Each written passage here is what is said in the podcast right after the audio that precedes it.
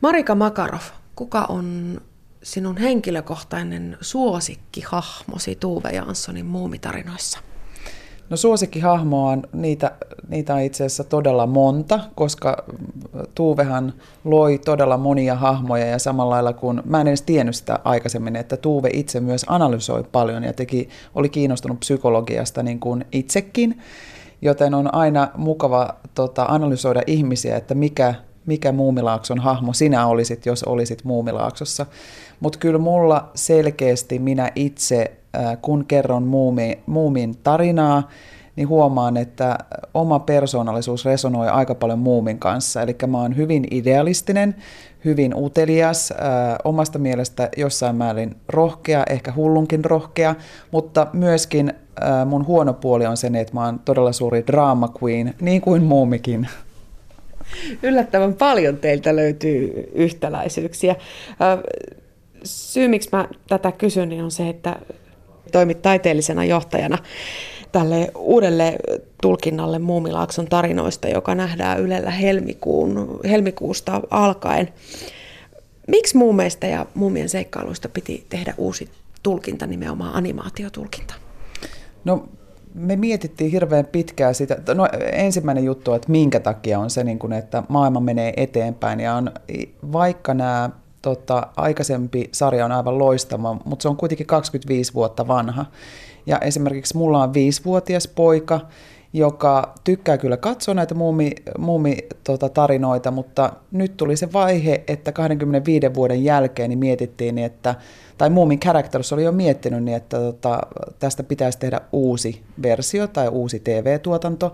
Ja he sitten järjestivät tällaisen vähän niin kuin kilpailun tai niin kuin miettivät, että on puoli vuotta aikaa erilaisten yhtiöiden sitten kertoa omat ideansa. Ja mä koin, että luettuani Tuve Janssonin tarinoita Ruotsissa uudestaan, niin mulle tuli sellainen fiilis, niin että tästä ei ole tehty oikeastaan sellaista primetime-ohjelmaa, jossa on näitä syvempiä, Tuve niin syvempiä tuntoja tai miten, miten hän kertoo itse asiassa elämän filosofiasta aika paljon. Joten sen takia halusin tehdä tällaisen niin kuin vähän niin kuin draamallisemman version ää, muumitarinoista. Onko tässä sama kuin tuntemattomassa sotilaassa, kun sitä kolmatta versiota kovasti kyseenalaistettiin, että miksi? Ja sitten perusteluna oli se, että ihan kuten säkin totesit, maailma muuttuu, tekniikka muuttuu, että se vanha näyttää jo niin vanhalta, että uusi sukupolvi ei välttämättä löydä sitä tarinaa sieltä alta, kun se näyttää vähän niin hupsulta ja vanhalta. Niin onko tässä vähän sama, että jotta saataisiin uusi sukupolvi näiden muumitarinoiden ääreen, niin tarvitaan ihan uuden näköinen muumilaakso. No mä en, siis mulle tämä on niin ihmeellinen kysymys suoraan sanottuna. Vain Suomessa kysytään, miksi uusi muumisarja. Totuus on se, niin, että vanhaa muumisarjaa ei näytetä missään muualla kuin Suomessa. Vain suomalaiset kysyy, vain suomalaisille tämä on ikoninen sarja. Ää, täytyy muistaa, niin kuin, että kaikkialla muualla, niin kuin Japanissa, Kiinassa, Englannissa, Etelä-Koreassa, ne, he kaikki odottavat niin, että no niin, nyt tulee meille TV, TV-levitykseen tota, tällainen sarja, joka kertoo näitä rakastettuja muumitarinoita. Mä en missään vaiheessa edes haluaisi verrata tätä meidän muumisarjaa siihen vanhaan, koska nämä on omia tuotoksia. Ja ihan varmasti sen jälkeen, kun meillä on nämä oikeudet vuoteen 2036, ja tämä on Suomen kaikkien aikojen kallein TV-tuotantosarja, mitä mä ainakin itse tiedän, eli minuuttihinta on todella kallis, niin me ollaan tosi paljon satsattu tät- tähän, ja me todella paljon arvostetaan niitä entisiä töitä, mutta myös tulevia töitä, koska ehkä 20 vuoden kuluttua on uusi ihminen, joka sanoo, että tämä on se oikea versio muumeista, ja sitten joku sanoo, että miten tätä nyt voidaan tehdä uudestaan. Niin, vaikka me tiedetään kaikki, että muumit on myös kansainvälinen juttu mitä suurimmassa määrin, niin sitten kuitenkin me suomalaiset ehkä ajatellaan, että on meidän muumitarinat ja meidän näköisen näköinen sen pitää olla, mutta tässä on siis alusta asti ollut kyse isosta kansainvälisestä tuotannosta. Kyllä, ilman muuta. Ja sitten myöskin täytyy muistaa, että Japanissa tämä entinen sarja koetaan japanilaiseksi ja hyvin muut, tai niin kuin Japanissa hirveän monet ihmiset ajattelee niin, että muumit on japanilainen. Että siellä jos ihan niin kuin, tota, ihmisiltä kysyy, niin siellä on monia ihmisiä, jotka kokee, niin kuin, että tämä on, tämä on japanilainen ä, tota, brändi. Uh, mutta mä toivoisin kaikille ihmisille ja muumifaneille, niin että tota, katsoisi tätä avoimin sydämin ja mielin. Ja myöskin ajattelisi sitä, niin että minkälaisia asioita nämä uudet versiot tuo, minkälaisia erilaisia kuvakulmia nämä tuo siihen rakastettuihin muumitarinoihin. Niin kuin me puhutaan niistä vanhoista muumeista, niin me puhu, miitataan tietysti tähän 90-luvulla tehtyä animaatiosarjaa, joka aikanaan räjäytti tällaisen muumibuumin täällä Suomessakin. Ja hyvin on uponnut. Mä muistan, mun pikkusisko katsoi niitä muumeja, mun oma tytär on katsonut tätä samaista muumisarjaa ja mäkin osaan sieltä vielä kohtauksia ulkoa, joita silloin tällöin teiniosaston suureksi riemuksi referoin. Eli ollaan kuitenkin aika suomalaisille tärkeiden asioiden äärellä. Mihin tämä hahmojen ja näiden tarinoiden suosio sun mielestä perustuu? No mun mielestä se yksi asia on siinä, niin että nämä tai ainakin meille, mistä me lähettiin, oli se, niin että, että nämä hahmot pitää olla autenttisia. Eli sulle tulee sellainen olotilanne, että rouva Vili, jonka on juuri se ärsyttävä naapuri, jonka niin tunnen, tai mä ymmärrän, minkä takia, minkälainen nuuskamuikkunen on, kun hän on vähän antisosiaalinen eikä tykkää halaamisesta ja on vähän sellainen etäinen nuori mies, tyypillinen suomalainen voisi sanoa. Se on yksi, että ne hahmot tuntuu hirveän läheisiltä, mutta sitten se toinen juttu on se, että näiden fantasiahahmojen kautta me voidaan niinku peilata aika universaaleja kysymyksiä yksinäisyydestä tai yhdessä olemisesta tai, tai miten me käyttäydytään, kun on katastrofi tulossa, mit, mitä meillä vähän loi nämä tarinat silloin niin kuin maailmansodan tavallaan varjossa. Niin musta tuntuu, että se, se myös kertoo aika paljon meidän suomalaisten vahvuudesta siitä, niin että, että niin kuin Steve Box, meidän ohjaaja, sanoi, niin että on ihan käsittämätöntä, niin että komeetta on tulossa ja muumimamma sanoi, niin että no nythän me voidaan mennä piknikille. Että se lähtökohta on niin kuin tavallaan siitä, niin että siitä yhteisestä välittämisestä ja yhteisistä, vaikka hahmot on kuinka erilaisia, niin ne tukeutuu toisiinsa ja kaikilla on oma paikka siinä muumilaaksossa. Ja se antaa meille sellaisia, itse asiassa se kertoo toivon ja rakkauden tarinoita silloin, kun ajat on vaikeat. Ja siitä perinteistä tuuven niin kuin tavallaan spirittiä me ollaan pyritty saamaan tähänkin. Eli ei väkivaltaa. Sitä niin, että kaikki ihmiset, vaikka ne olisi, tai hahmot, vaikka ne on kuinka ärsyttäviä, niin heitä tarvitaan tässä yhteiskunnassa. Niin sitä 90-luvun sarjaa vähän moitiskeltiin siitä, että siinä oli ehkä vähän kadotettu tätä tällaista isojen teemojen esille tuomista, että se oli enemmänkin tällainen lasten piirrossarja.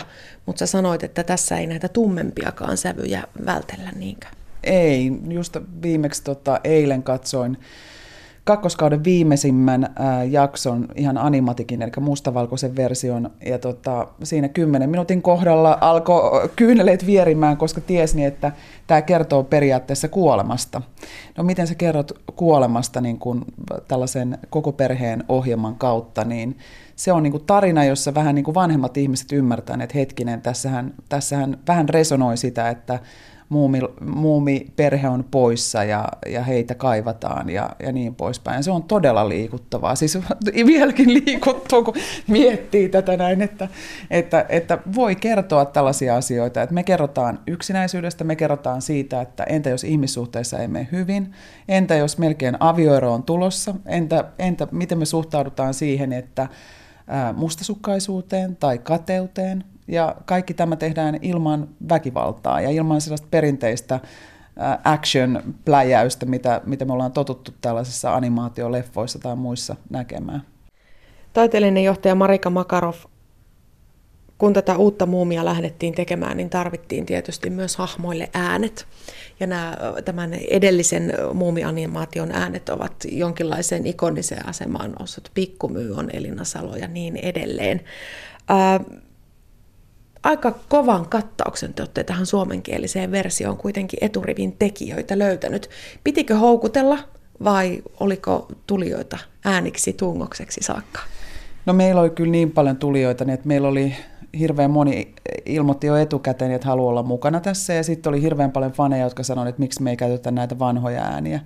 Ja oikeastaan äänelle käy niin, kun huomaa mun äänessä, että mitä vanhemmaksi sä tuut, niin sen enemmän se alkaa narista se ääni, sen enemmän siitä tulee vanhemman kuuloinen ääni. Ja jotta me ei oltaisi jouduttu siihen, että meidän kaikki muumi perhe on tavallaan niin kuin mummoja, ja, ja esimerkiksi yksi, mikä on tosi iso asia, on esimerkiksi niin, että että jos, me, jos me ajatellaan tota, ää, viljonkanääntä tai jotain muuta, niin se, se luonne muuttuu, jos yhtäkkiä mummo on ilkeä mummo, kuin se niin, että, että tota, olisi, olisi niin kuin nuorempia ihmisiä selkeästi. Että tota, että oli, oli paljon, niin kuin, ja me, mehän tehtiin isot testit myöskin, ja se lopullinen päätös niin oli yhteistyössä niin kuin sekä meidän niin kuin Gatsi Animationin tuotantoyhtiönä että Ylen sekä Moomin Charactersin kanssa sekä suomalaisista että ruotsalaisista äänistä pakko sen verran sanoa, että mun mielestä esimerkiksi Olavi Uusivirta nuuskamuikkuseksi on nappivalinta, koska hän myös näyttää ihan nuuskamuikkuselta. Kyllä, kyllä. Hän oli yksi ihan siis meidän suosikeista, että heti kun tuli nämä ääninäytteet, niin me sanottiin heti, että Olavi, että se on ihan selkeä. Miten sitten se, miltä muumilaakso ja muumit näyttävät. Siitä edellisestä on 25 vuotta aikaa. Kaikki tekniikka on kehittynyt, mutta näyttääkö ne hahmot kuitenkin siltä samalta tutulta, mihin me ollaan totuttu, vai onko siellä ehkä enemmän sit sitä Tuve Janssonin alkuperäistä maailmaa? No siellä on itse asiassa esimerkiksi Nipsussa näkyy niin, että se näyttää aika paljon ä, Tuuven alkuperäiseltä hahmolta, ihan siitä ensimmäisestä tuhotulva-kirjasta, niin Nipsu näyttää paljon enemmän sellaiselta miten voisi sanoa sellaisesta ää, nuoremmalta versiolta ehkä nipsulta, ja, mutta siis luonne on ihan sama. Ää, muuten niin yksi, mikä meidän piti ottaa huomioon on se, että nämä kun on ää, 3D-animaatioita, niin heidän täytyy liikkua eri tavalla. Eli kun me ensin laitettiin suoraan tämä 2D-hahmo 3D-hahmoksi, niin he näyttivät groteskeilta. Eli se turpa oli niin iso, että sitä ei pystynyt oikein liikuttamaan ja verrattuna sitten siihen pyöreiseen kroppaan, että oli hirveän vaikea muumipeikon esimerkiksi istua siten, ettei se maha olisi ollut tiellä. Ja näitä asioita ehkä että on olemassa niin, kuin niin sanottu luuranko ja riggi, jota käytetään sitten 3D-animaatiossa, ja sen takia meidän piti tehdä tiettyjä muutoksia, muun muassa pidentää vähän raajoja ja vähän laihentaa näitä hahmoja, jotta ne toimisi siten, että ne tuntuu luontevalta. No ne ennakkopalat, mitä on tästä uudesta muumilaaksosta nähnyt, niin siellä oli kovin paljon tuttua, mutta myöskin jotenkin sellaista ihanan raikasta ja uutta. Ja nimenomaan se hahmojen hoikkuus ehkä pisti mm. vähän silmään.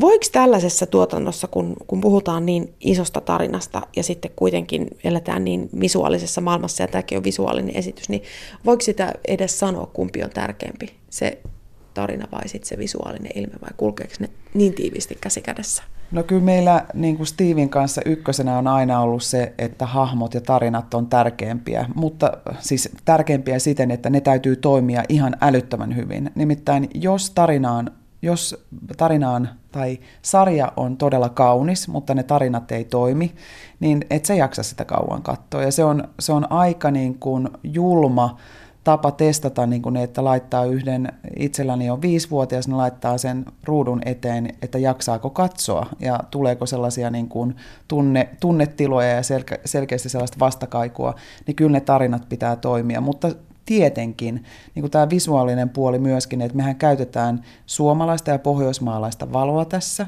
Jokainen metsän ääni on suomalaisen metsän ääni. Jokainen puu on suomalainen ää, puu, paitsi itkupaju, joka on sitten istutettu sinne, mutta tota, kuitenkin, niin että vaikka ne on fantasiaversioita, niin siitä huolimatta siellä on näitä suomalaisia puita. Niin että kyllä, kyllä tässä visuaaliseen puoleen on käytetty ihan hirveästi aikaa, ja meidän tämä production designer onkin tällainen Oscar-ehdokas tota Sarah Holdren, joka on tehnyt aivan loistavaa työtä meidän suomalaisten taiteilijoiden, suomalaisten ja ulkomaalaisten taiteilijoiden kanssa. Marika Makarov, Katsi Animation, joka on tässä tuotantoyhtiönä sinun johtamasi yritys. Miten isosta projektista teidän firman kannalta tässä on kyse? No tämähän on Uh, Gatsi Animations on ihan uusi yhtiö, koska muutin vasta muutama vuosi sitten Ruotsista tänne Suomeen takaisin.